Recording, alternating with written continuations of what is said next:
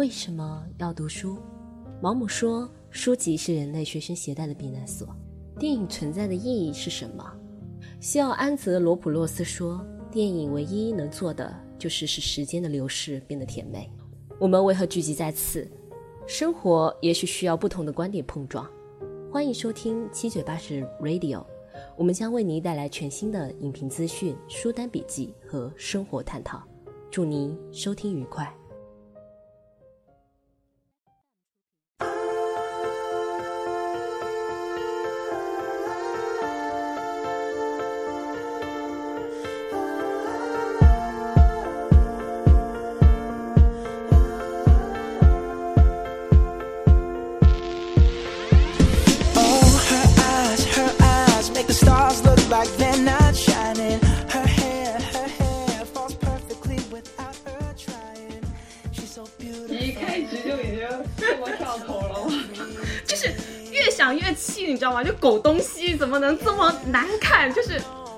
太难看了，就是 A A I 都写不出这样的垃圾，你知道吗？大家就是太恶心死了。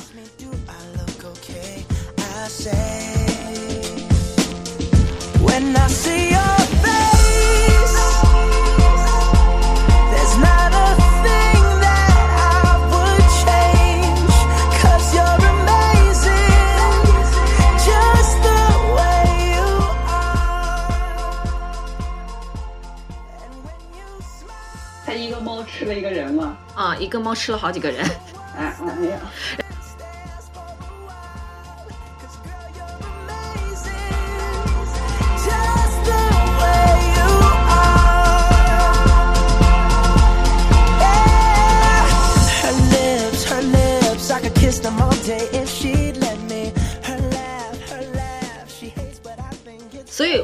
看到这儿的时候，我就跟我的朋友说了一句，小声嘀咕了一句，我说肯定要有一个亚裔出现，没有一个亚裔的话，我跟你讲，今天我包了全场的电影票。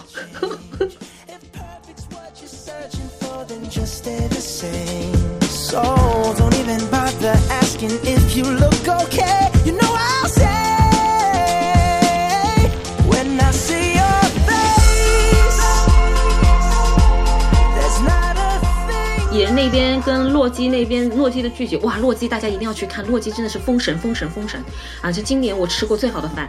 然后呃，说回来就是 太激动了，不好意思。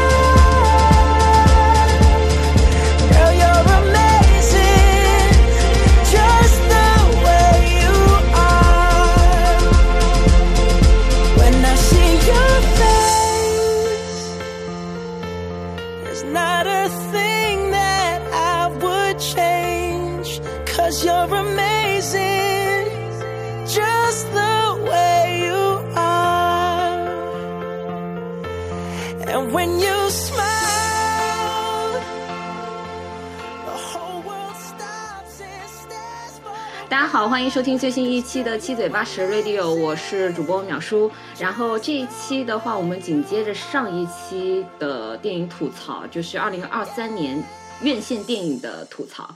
然后这一期的话，因为市集的三部电影只有我跟小黄两个人看过，然后老赵跟小丁没有看过，所以今天有呃是由我跟。小黄两个人主力输出，然后老赵跟小丁他们在旁听。如果他们感兴趣的话，就会随时加入到我们这一期的讨论。小黄，你自我介绍一下吧，打个招呼。哦哦哦，大家好，我是小黄。就就本期可能可能我的声音，我因为我我我是还是个健康的人类，小黄已经是个病殃殃的皮卡丘，他现在没有电，然后所以他可能声音听起来就会比较蔫一点，然后可能在到时候吐槽的时候，可能啊就没有往期火力输出的那么那么强大，所以大家就是今天心心底有点数啊。服，我有可能越讲越越上头，越越激动。我我怕你缺氧，到时候，因为毕竟上一期 小丁跟老赵已经缺氧了。嗯，这个还好，这个电影还好。这电影应该还好吧？因为我看豆瓣评分也挺高的。呃，饥饿游戏吗？对。嗯，男主的脸估计能占到四分吧。这么高？看的是剧情，剩下的剧情，剩下是剧情扣的。行行行，那我们放在之后，就是你讲的时候再讲吧。那因为我们按照时间顺序来的话，应该是先是惊奇队长二，然后才是饥饿游戏，然后最后是那个迪士尼一百周年的电影心愿。我们按照这个时间顺序来，好吧？上映的时间顺序。好的。嗯。那由我这边来讲一下《惊奇队长二》。《惊奇队长二》应该是我们四个人只有我一个人去看，而且我是看完之后就直接在群里说大家不要去看，因为，呃，《惊奇队长》我看一下哈，《惊奇队长二》是一百零五分钟，我大概在电影院吃了一百零三分多钟的屎，毫不夸张的，一百零三分钟的屎。就是一坨屎，而且并不是什么巧克力味道的屎，就是屎。哇，可哇！哎，开始在生气了，刚刚还说不会生气的。一开局就已经这么上头了吗？就是越想越气，你知道吗？就狗东西怎么能这么难看？就是太难看了。就是 A。AI 都写不出这样的垃圾，你知道吗？大家就是太啊恶心死了啊！冷静一下，我先介呃就是介绍一下惊奇队长的概况吧。它是呃中国香港是十一月八日上映，然后呃北美和中国大陆是十一月十日上映。然后呢，我是十一月九日的晚上七点，我抢到了呃超前点映。就超前放映，然后还是杜比剧场，花了我大呃花了我九十块钱。就我在淘票票上面，因为我有会员，所以减了八块钱吧，还是减了五块钱，反正就是整张电影票九十块钱。然后是杜比剧院，就是最就当时我去看的那个影院最大的影最大的剧院，然后最大剧场，然后效果就特别好，是属于那种呃它的那个音效啊。就仿佛是在你耳边说话那种感觉，就是，所以我很期待，就是应该配合漫威的特效跟音效，整部电影下来，我的感受，我就想说，哪怕剧情再怎么不好看，这个特效啊，这个打斗场面啊，我应该是会很过瘾的。哎，因为我在此前就是。呃，北美那边的媒体场放出来之后，就是这部片的内容就已经很差了，所以我已经是做好心理预期的。但是我是没有想到，嗯，我如果我的心理预期是在负五层楼左右的话，这部电影应该是负三百层楼吧？不夸张的，这样真的不夸张的。然后。嗯，它的成本是二点七亿美元，然后截止十二月十日，我查到的十二月十日全球票房才突破两亿，然后截止我们今天录制时间十二月十七日，中国票房是一点零一亿。嗯，惊奇队长二是喜提 MCU 最烂票房，然后它的豆瓣评分是五点三，仅次于黑豹二。所以各位就能知道了，黑豹有多难看，这部电影就更难看。所以我没有想到它居然还有五点三分，在我心里它顶多就三点八。然后是越拍越差，哇，真的是这个剧情嘛？呃，如果我不知道大家有没有看那个呃惊奇惊奇少女，还是惊对吧？应该是惊奇少女吧？就是呃惊奇队长二里头呃有一个小姑娘，她那个小姑娘的话，她的偶像就是惊奇队长。也就是布利拉尔森演的那位惊奇队长，然后在呃惊奇少女的剧集最后的彩结束最后的彩蛋，也就是惊奇队长二开头的那个彩蛋，就是呃他在发动他的手镯，因为这个女孩有一个手镯是她祖母留给她的，这个手镯呃是有一个神奇的能力的，好像是量子手镯还是什么，反正就是穿越时空啊，穿越时间啊。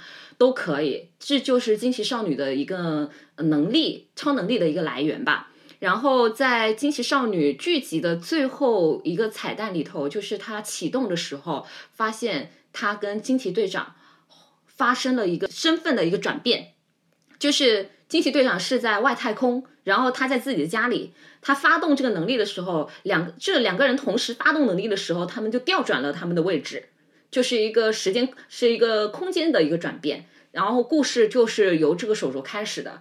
反派呢，在某一颗星球上面发现了，呃，这个手镯的另就是它是一对。然后那个女孩惊奇少女是在戴在左手还戴右手啊？whatever 不重要。然后另外一个就是被那个反派拿到了。然后反派女呢，就是拿着这个手镯就开始在宇宙大杀四方。他为什么要这么做呢？就是因为他的星球当时是被惊奇队长毁灭掉的。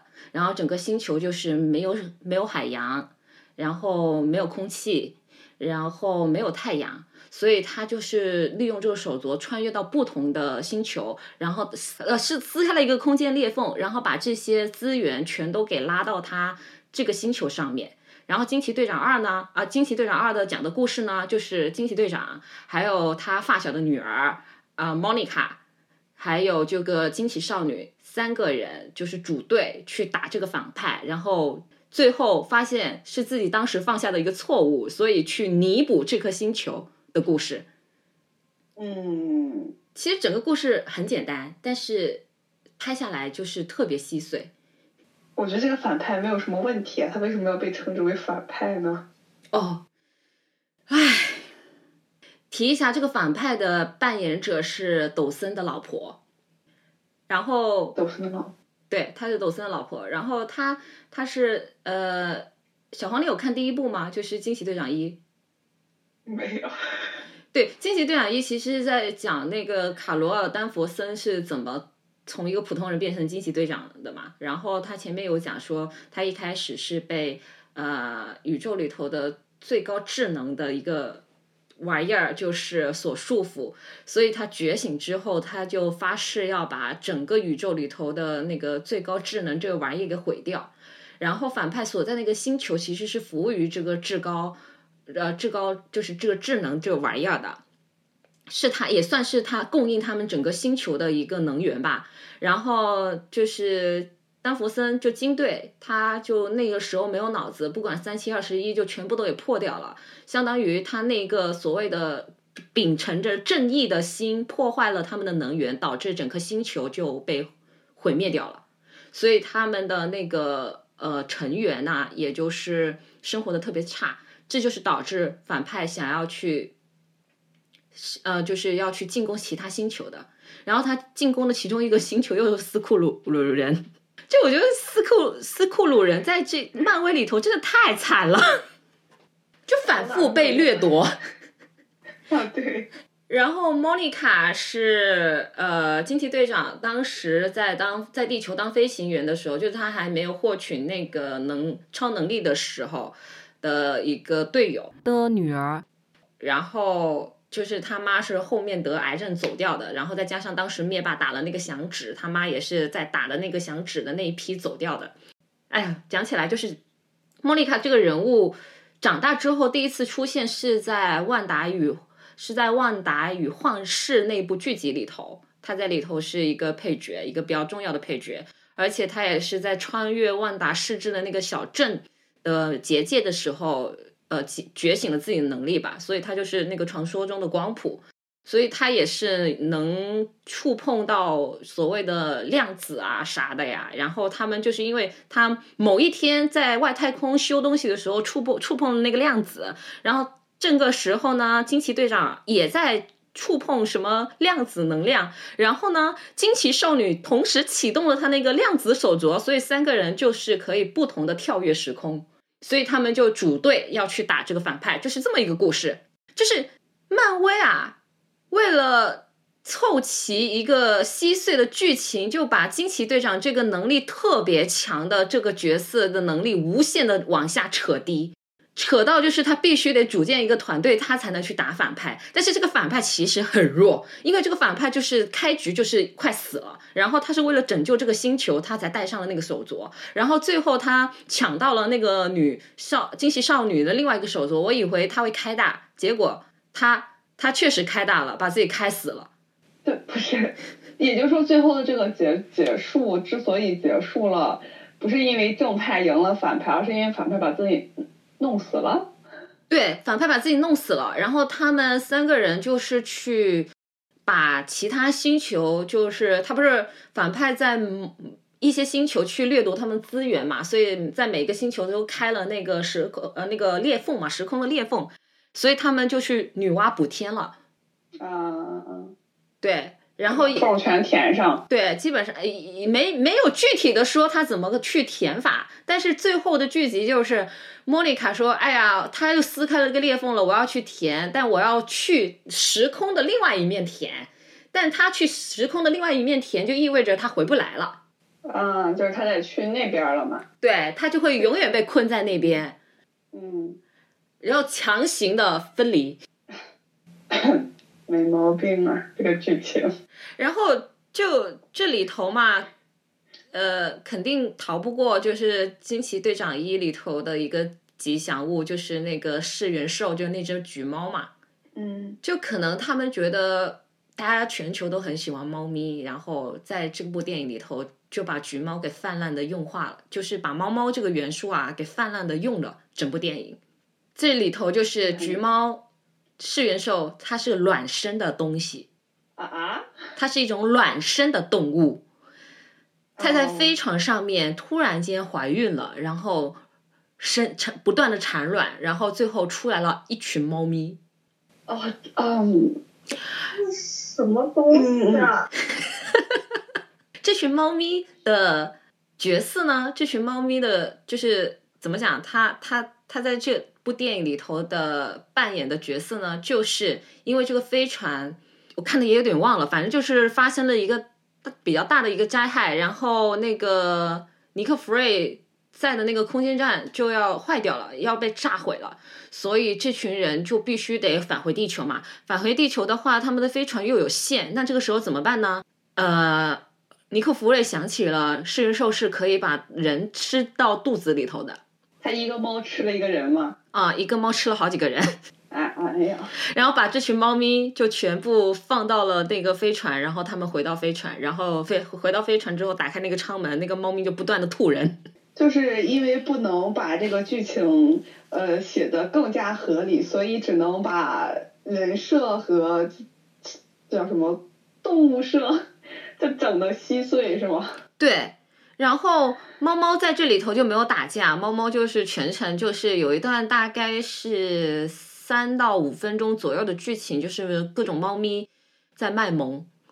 然后尼克弗瑞就是尼克弗瑞，其实如果大家有看尼克弗瑞今年的一部剧集，就是《秘密入侵》，就是讲斯库鲁人的那一部剧集的话，大概也都都知道了尼克弗瑞。在漫威里头的整个人事就已经是倒塌了，他不是一个严肃的一个嗯局长这么的一个身份的存在，他就完完全全是属于那种在天空在在那个宇宙空间里头，就是各种呃放滥形骸，然后各种的耍乐，然后天天的就吊儿郎当的，然后看到猫就走不动了，就完完全全已经脱离了他在。钢铁侠里头也好，或者是在美队里头，所有他一直以来就很严肃的那个形象，就完全打破掉了。然后在这部电影里头，他就是完全只是需要他出现解释一下，需要他出现解释一下，就就完了。而且它里头有好多的给他的台词都是在强调政治正确，就比如，嗯，因为前面讲到了，他们这三个人是只要一启动自己的能力，他们就会形成一个空间的互换嘛。啊，然后他们有一场打斗，是金金队杀入到杀杀入到就是反派入侵斯库斯库鲁人的现在所在的一个星球的那个飞船里头，正准备要打人，启动之后就发现他跟那个小女孩互换了，然后去到了莫妮卡的空间，然后莫妮卡去到了小女孩的家里，反正就是形成这么一个很混乱的打架，然后。就里头有一幕是那个呃惊奇少女在空中掉跌落下来，然后这个时候呢，，Monica 需要运用她自己的能力上去接她，但是因为她的能力并不是特别熟悉，所以她一直飞不起来。这个时候，尼克弗瑞就给她一句：“你可是很勇敢的黑人女孩啊！”她就飞上去了。他就飞上去了。然后惊奇少女是一个哪哪里来人啊？反正是穆斯林的吧，我记得是啊。然后他们全家人都是穆斯林的。然后可能为了政治正确吧，这里头也有很多他们就是用他们国家的语言在交流，所以就特别在打斗非常激烈的时候就很吵，就各种语言就很吵，而且。不晓得为什么，就是非得给他们的家人很重的戏。就在他家打斗的时候，他家人是有参与打斗的。然后，呃，因为他们家人已经被外星人盯上了，就是被反派盯上了，所以尼克弗瑞，呃，莫妮卡跟尼克弗瑞就把他们接到外太空去。呃，就我不明白，地球是没有一个地方可以让你待着了吗？哎，非得要接到外太空。然后接到外太空完了之后呢，刚才不是说了吗？猫猫会吃人吗？猫猫就不吃他们一家人。而他他们就三个三个人，爸爸妈妈、哥哥，还有尼克弗瑞三个人，就是乘坐飞船到了地球。然后问题是，这三个人呢，妈妈妈是很强势的那种，就是一直叨叨叨叨叨叨叨个不停。爸爸就是戴个眼镜，就是在移民到美国的那种，就是呃移移民到美国的那种，就是很有钱，然后戴个眼镜，戴个眼镜，就是已经是上层阶级的人了，然后就一直。哎呀，不要叨叨女儿啊什么什么的。然后哥哥就是那种啊，你们都偏心妹妹，就典型的美国家庭，只是换了一个种族而已。不，他就是这个家家庭，就是这个家庭的戏份，在这个电影里有什么意义吗？正正正确吧。所以当我看到这儿的时候，我就跟我的朋友去说了一句，小声嘀咕了一句，我说肯定要有一个亚裔出现，没有一个亚裔的话，我跟你讲，今天。我包了全场的电影票，果然惊奇队长突然间多了一个老公，而且是毫无铺垫的多了一个老公。然后这个老公呢是韩国演员那个谁来着，朴叙俊演的。哦哦哦，对我好像有有看到过。就他出现的时候吧，全场都在笑。就全场都已经很明显就是被无语住了。就朴叙俊接了个头发，一出场就唱歌，因为他那个星球设定就是那个星球是不会讲话的，他们所有的沟通都是唱歌啊。然后惊奇队长是这个星球的 princess，他翻译是 princess，但其实是王子的老婆。嗯，所以他他。当时一出现的时候，他还戴了一顶帽子，但你就不晓得他为什么要戴了这顶帽子，因为反正一进到那个皇皇宫里头，他就是要把他帽帽子摘掉的呀。然后他还要戴了一下那个飞船的时候，他戴了一顶帽子，生怕别人认出来。结果还是有个女孩认出来了，那个女孩看到他之后就开始唱歌，然后就开始载歌载舞，然后他就进去了。进去完了之后，啪一下他就换了一身衣服。就就是芭比，你知道吧？芭比的那种换法，你知道吧？芭比的那种换法，bling bling 的，她的战服就变成了一条裙子，裙子。然后朴叙俊就出现了，朴叙俊就开始唱唱歌了，嗯。然后他俩就跳舞了，然后他俩在跳舞的时候，旁边的人都在啊，他们俩好配啊，哇，他们俩好 sweet 啊。然后惊奇队长就是一脸很正义在谈判的样子，用他的尖锐的声音，我也不知道是不是布利拉尔森的原声啊，还是怎么着啊，反正就是你能感受到演员是特别的无奈在演这段戏的啊。全剧我估计也就朴叙俊演的最最开心，然后。反正他俩就是在边跳舞的过程中，他就跟他讲说啊，我们来这里是因为啊，你们是一个水的星球，然后我预计那个反派要过来偷你们这个水了，所以我们要做好防护准备，在这里跟他斗一斗。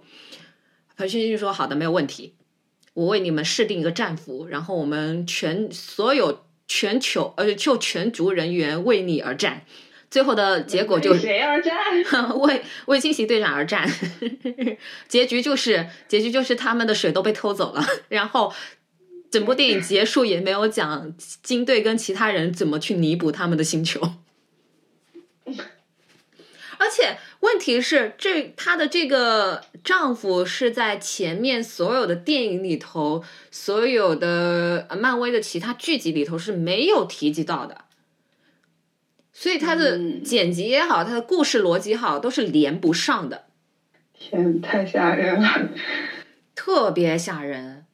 然后就就更别说反派，唉，更别说反派了。反派我感我感觉他也就他也不太想演。大家大家就是凑到一块儿，可能也就惊奇少女那那女孩儿，就伊曼韦拉尼那个小姑娘演的比较开心吧，其他人都是嗯，就是为了完成任务来演的，而且就是据说这部电影，这部电影说那个拉尔森就布利拉尔森跟其中的一个演员关系不太好，所以也不知道这个演员是莫妮卡的那个演员还是呃洛基，嗯，就是抖森他老婆，呃，不是不晓得是谁，反正就是他在片场还演的挺不开心的，而且这里头有一场戏特别好笑，就本来嘛，呃，莫妮卡跟金队他俩的关系应该是挺好的，因为就相当于说是小时候很自己很崇拜的一个阿姨嘛。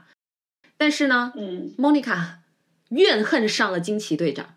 她怨恨的原因就是，你说你会回来的，但你没有回来。但问题在金队一的时候，这个小女孩就知道惊奇队长是要拯救，是要到宇宙其他星球进行不断的拯救的，所以他的怨念也变得莫名其妙。然后这个时候呢，金队就开始说：“你以为我不想回来吗？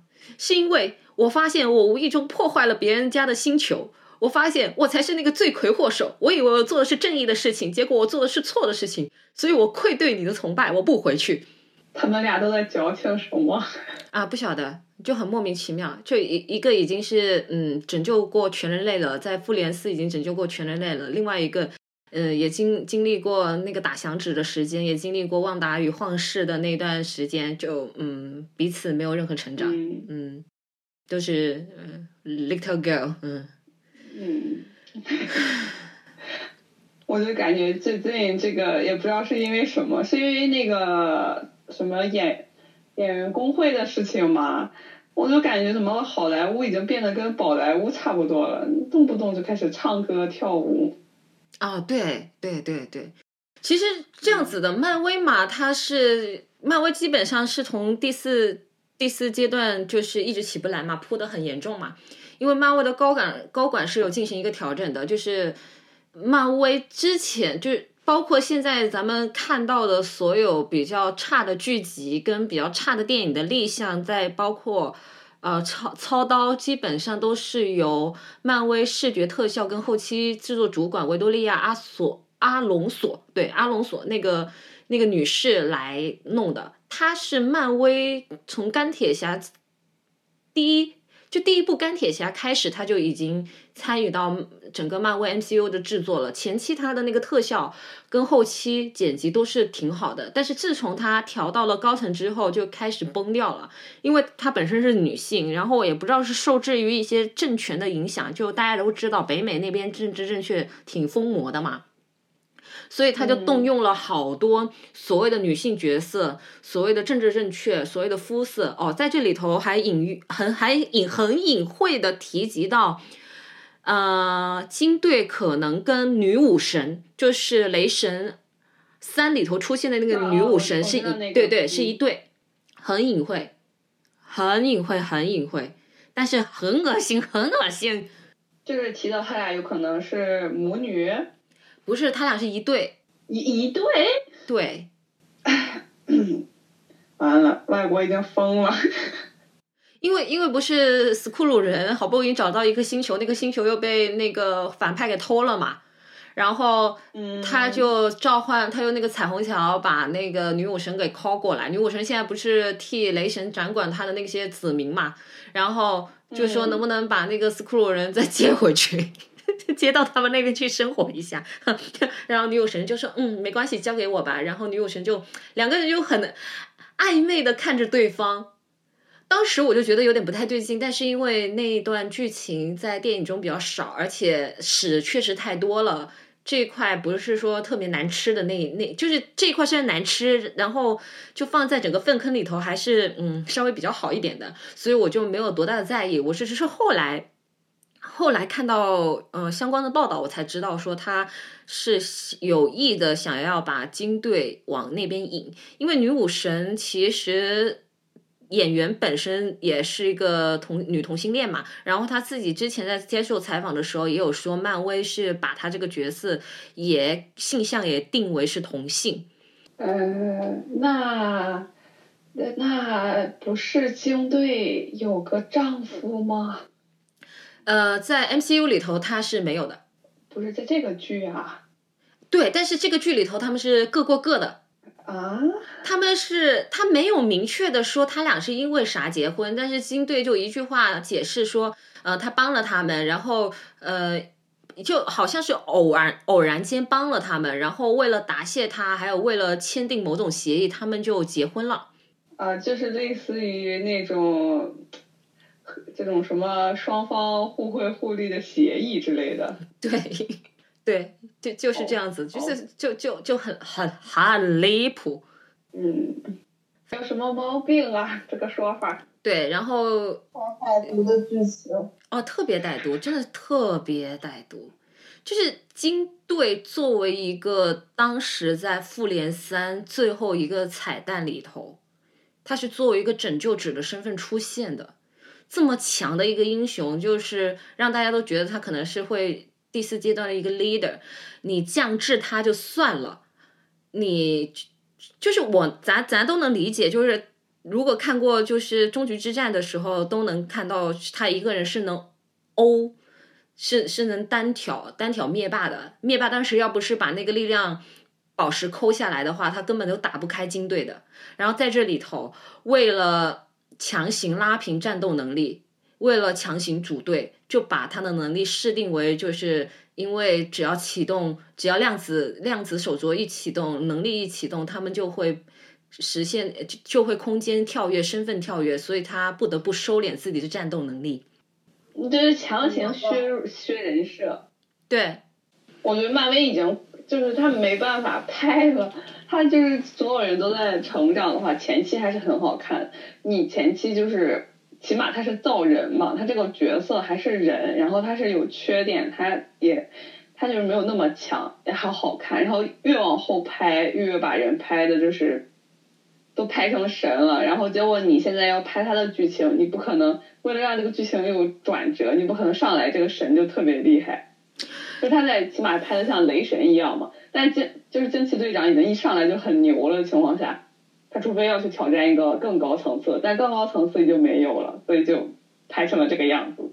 漫威从钢铁侠启动再到复联四的结束，这十年都是能看得出他们对每一个超英人物的一个塑造的，就是他所有的剧情他都是合理的，这就是嗯，漫威粉这是就是会狂欢，会觉得说他们能打赢 DC 的一个地方，但是现在。就为了所谓的政治正确，为了所谓的快日门，他们都已经放弃了对剧本的塑造、对剧本的打造，这一点是，呃，的的确确让人特别失望的。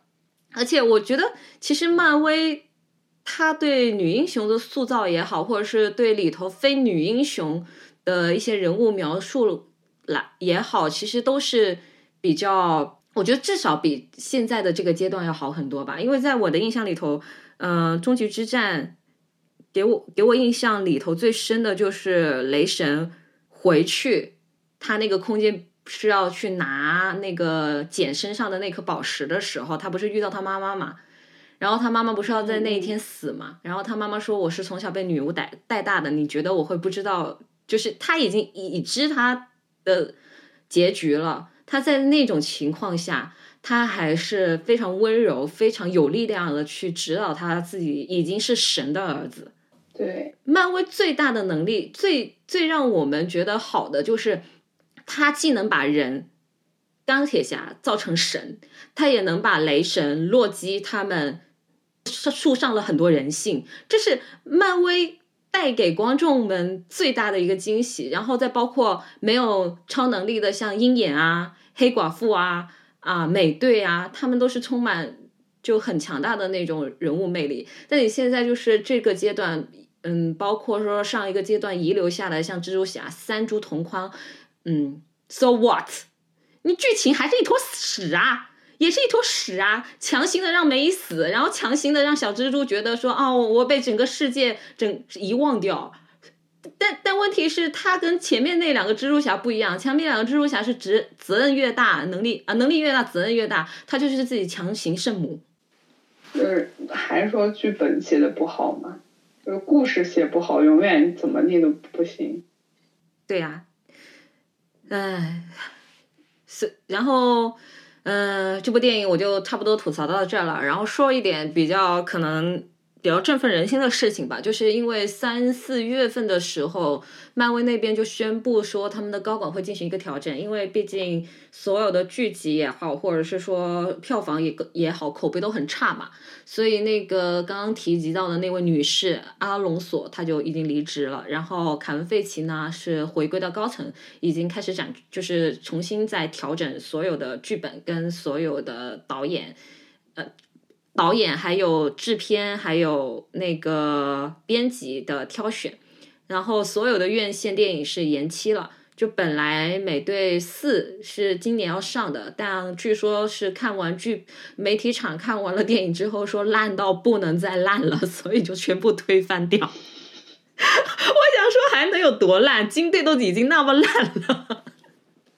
难以想象他还能写出什么样的故事来，能比这个还要严重了。哦，然后哦对，然后刚刚不是开头我讲了，说我那个金队在金队二在电影里头吃，在电影院吃了一百零三多分钟的屎嘛，然后剩下还有一分多半、还行吧，就是它有两个彩蛋，第一个彩蛋呢是那个呃惊奇。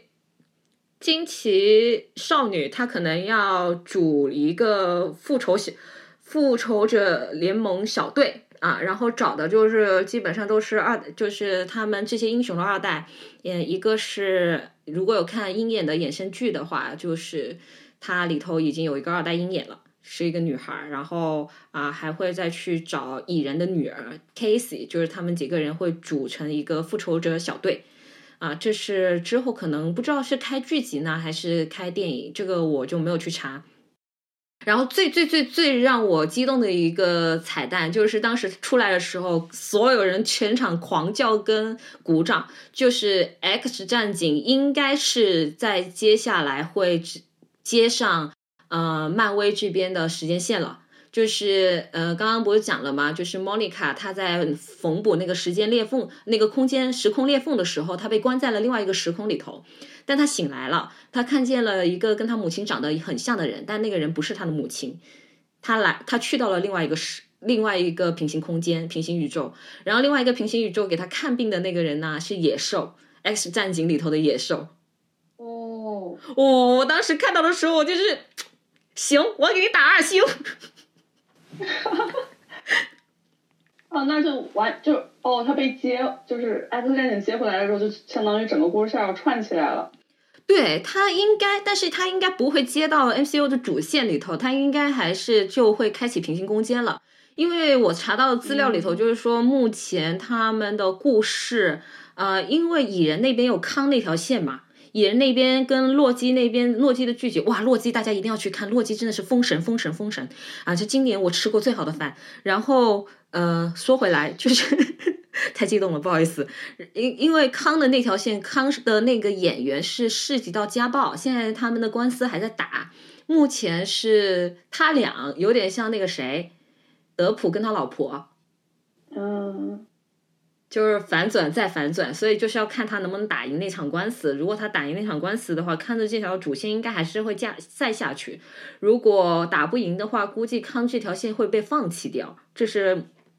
在外网看到的一个新闻，然后呃，野兽那边的话，应该他的台词里头也提到了 X 教授，所以应该是会把 X 战警一部分人员拉进来吧。就估计他整条线要怎么编的话，也不太清楚，只能看凯，就只能看费奇凯文费奇接下来的布局了。大概就是这个样子。反正对于凯文·费奇的回归，我目前还是比较期待的。就总体而言，应该会比现阶段好很多吧。哇，真的期待。那那觉得，我觉得可以去电影院看一看了。对，我就是从 我应该是从复联四之后吧，我就没有再去电影院看过任何一部漫威电影了。嗯嗯，但是他们好像说《银河护卫队三》拍的还不错。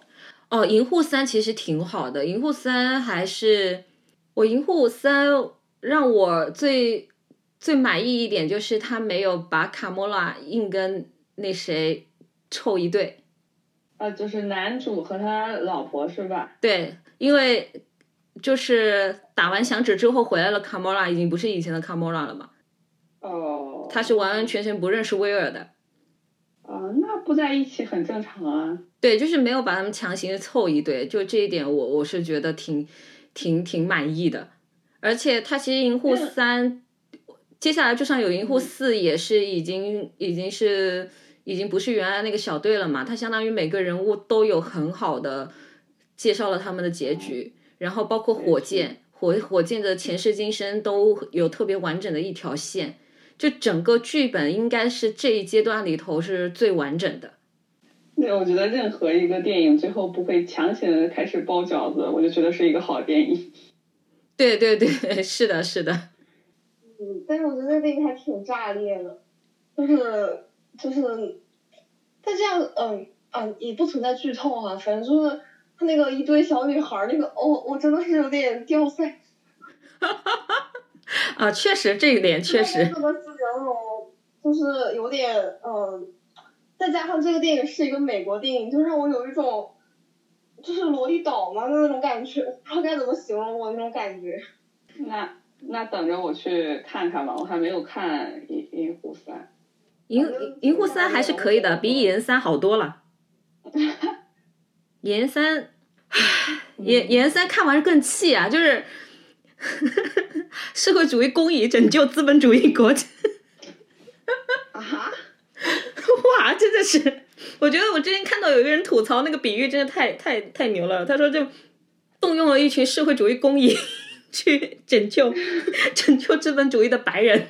这是什么形容？因为他们都去那个微观的世界里头了嘛，然后后面之所以能打赢，就是因为他召唤了一一群蚂蚁嘛，他的蚂蚁兄弟出来嘛。哦，嗯，也也反正也也也蛮逗的，但是我还是强烈的推荐洛基剧集。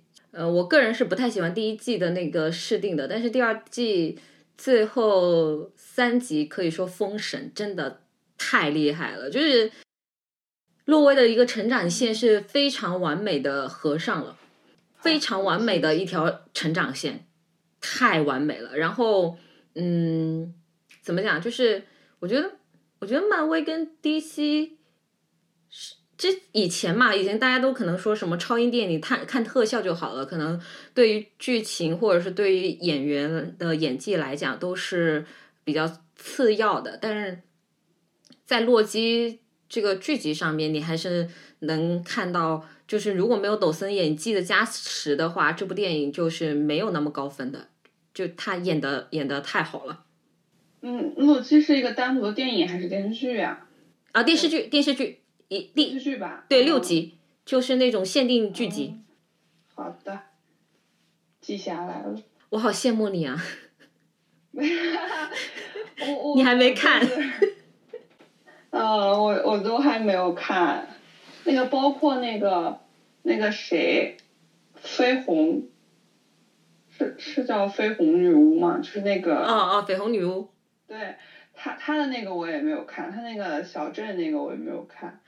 也是挺好看的，他那一部也有九也有豆瓣也有九点零分吧，还九点一还九点零，也是挺好看的，但是。嗯，因为绯红女巫接下就接后面就是奇异博士二，奇异博士二里头她成为了一个反派，然后她的她的那个就是因为拍拍奇异博士二的那位导演非常之傲慢，那位导演跟那位编剧非常之傲慢，他没有看呃万达与幻视的那个万达与幻视的那个剧集，啊，所以就是崩人设了，对。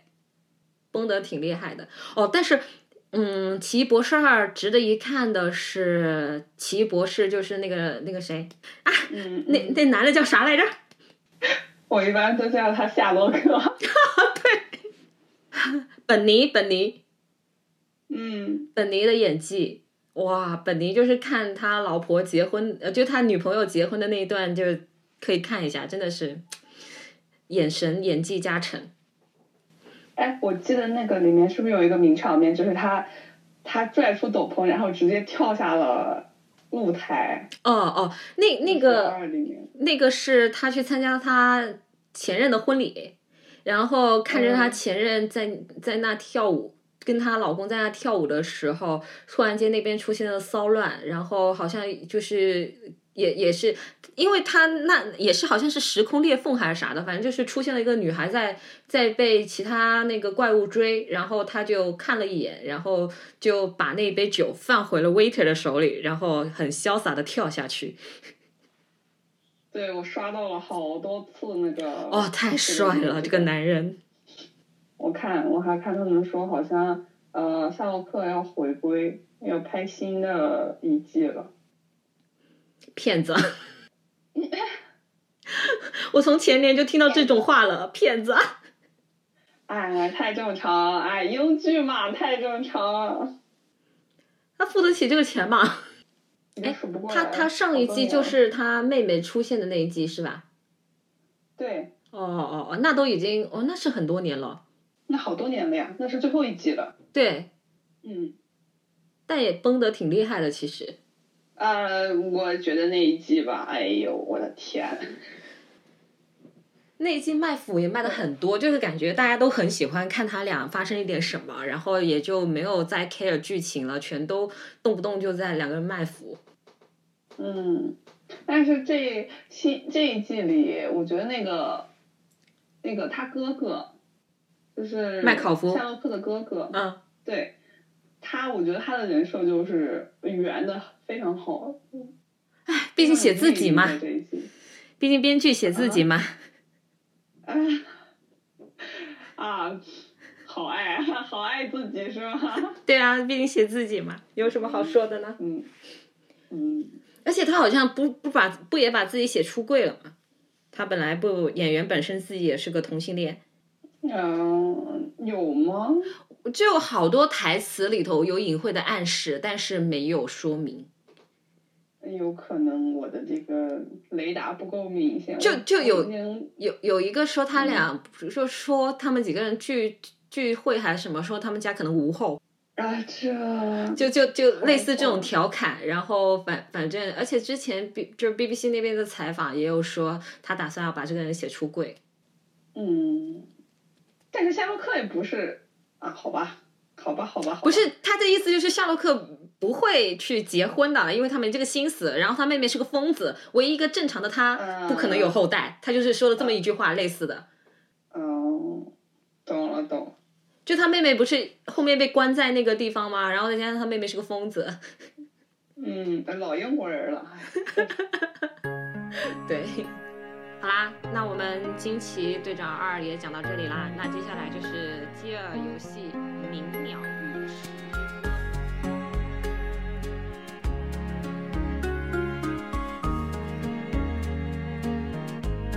無求什麼，無尋什么，突破天地，但求夜深奔波以后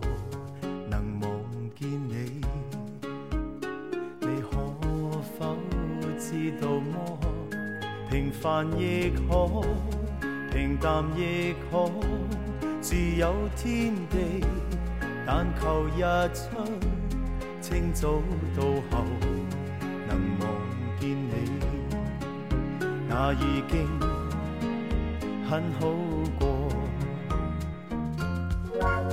當身邊的一切如風，是你讓我找到根蒂，不願離開，只願留低，情是永不枯萎。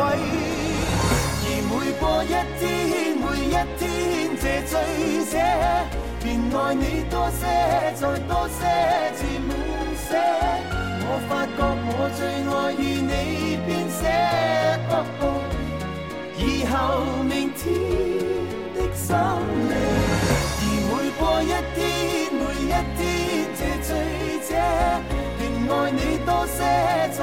些，渐满些，我最爱你与我这生一起。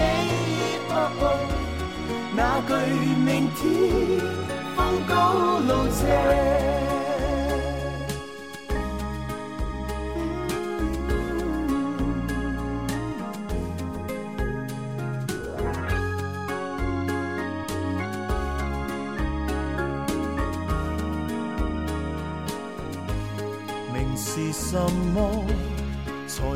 什么？是好滋味。但如在生，朝朝每夜能望见你，那更加的好过。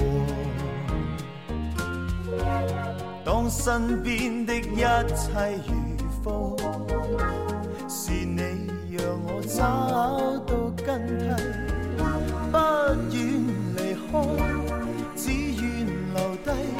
情是永。不枯萎，而每过一天，每一天这醉者，便爱你多些，再多些，至满些。我发觉我最爱与你编写，以后明天的深夜，而每过一天，每一天这醉者。爱你多些，再多些，至满些。我最爱你与我这生一起。哦哦那句明天风高路斜。而每过一天，每一天这醉者，便爱你多些，再多些，至发觉我最爱与你编写，以后明天的深夜，而每过一天，每一天这情深者，便爱你多些，然后再多一些。